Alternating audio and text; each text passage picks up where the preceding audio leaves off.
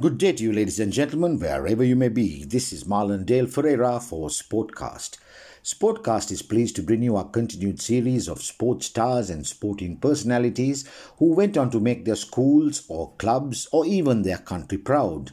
Today, we wish to feature one of those talented sports personnel who ended up being a double international but was more fondly remembered as the Sri Lankan fast bowler who bowled Sri Lanka's first ever ball in Test cricket and who also claimed his country's first Test wicket. Our story is titled In My School Days, Rugby Was My Number One Sport. This story is written by Indika Velagedara. Asantha de Mel was not just a fast bowler and a chief cricket selector. He was also a crack fly half and a rugby fullback from which he showcased gifted talents that few have ever been able to match more than four decades down the line. Asantha de Mel bowled the first ball and pocketed the first wicket for Sri Lanka in Test cricket. He took two five wicket hauls in the 1983 World Cup and also represented Sri Lanka in bridge in the Commonwealth Games. de Mel started his academic career at Isipatana and played first 11 cricket, where he was named the best schoolboy bowler, whilst at the same time representing the team at first 15 rugby in 1976 and 1977. Speaking to Sportcast, he said, We had a brilliant three quarter line with the likes of Ajit Tilakasiri, Neomal de Silva, Anuruddha Bovela, myself, Bharata Mendis, H.K. Sisira, Aruna Samarajiva, and K.D. Nanayakkara.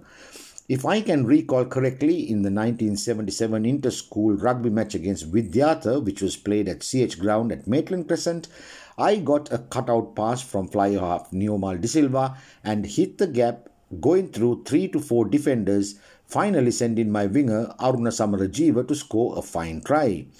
Frankly speaking, in my school days, rugby was my number one sport as a schoolboy at Isipatana.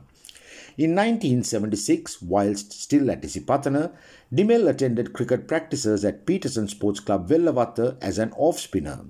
Under Makin Sali, de Mel shifted to fast bowling mostly because Peterson was in desperate need of a fast bowler.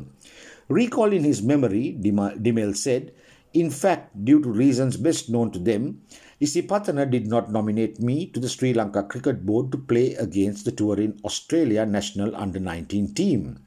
I was really grateful to Sali for nominating me through Peterson Sports Club.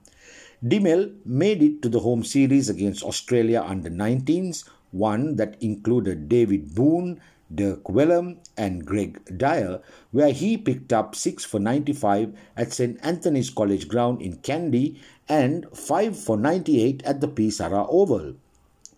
He later moved to Royal College and in 1978 and 79, de Mel was part of the Royal College first 11 cricket team where he played the centenary Royal Thomaian Big Match and also represented Royal in the first 15 rugby team.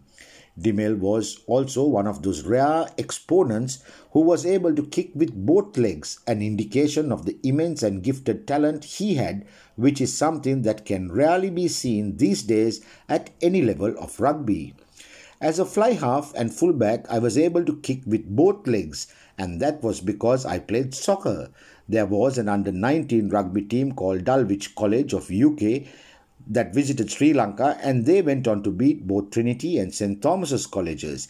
And when they came to play their final match against us at Royal, I pulled off the win by putting over a difficult penalty in the end. de Mel first grabbed attention on Sri Lanka's tour of England in 1981, slamming a ferocious 94 against Gloucestershire with the attack boasting of Mike Whitney, Alan Wilkins, and Mushtaq Mohammed. Dimel followed this with 2 for 88 and 3 for 70, along with a swashbuckling innings of 56 against Leicestershire. It was evident that de Mel was easily the finest the most penetrating and the fastest bowler of the side. In the 1983 World Cup, de Mel finished joint second on the wickets tally with 18 wickets in 6 games at 15.58 with India's Roger Binny who also took 18 wickets in 8 games at 18.67.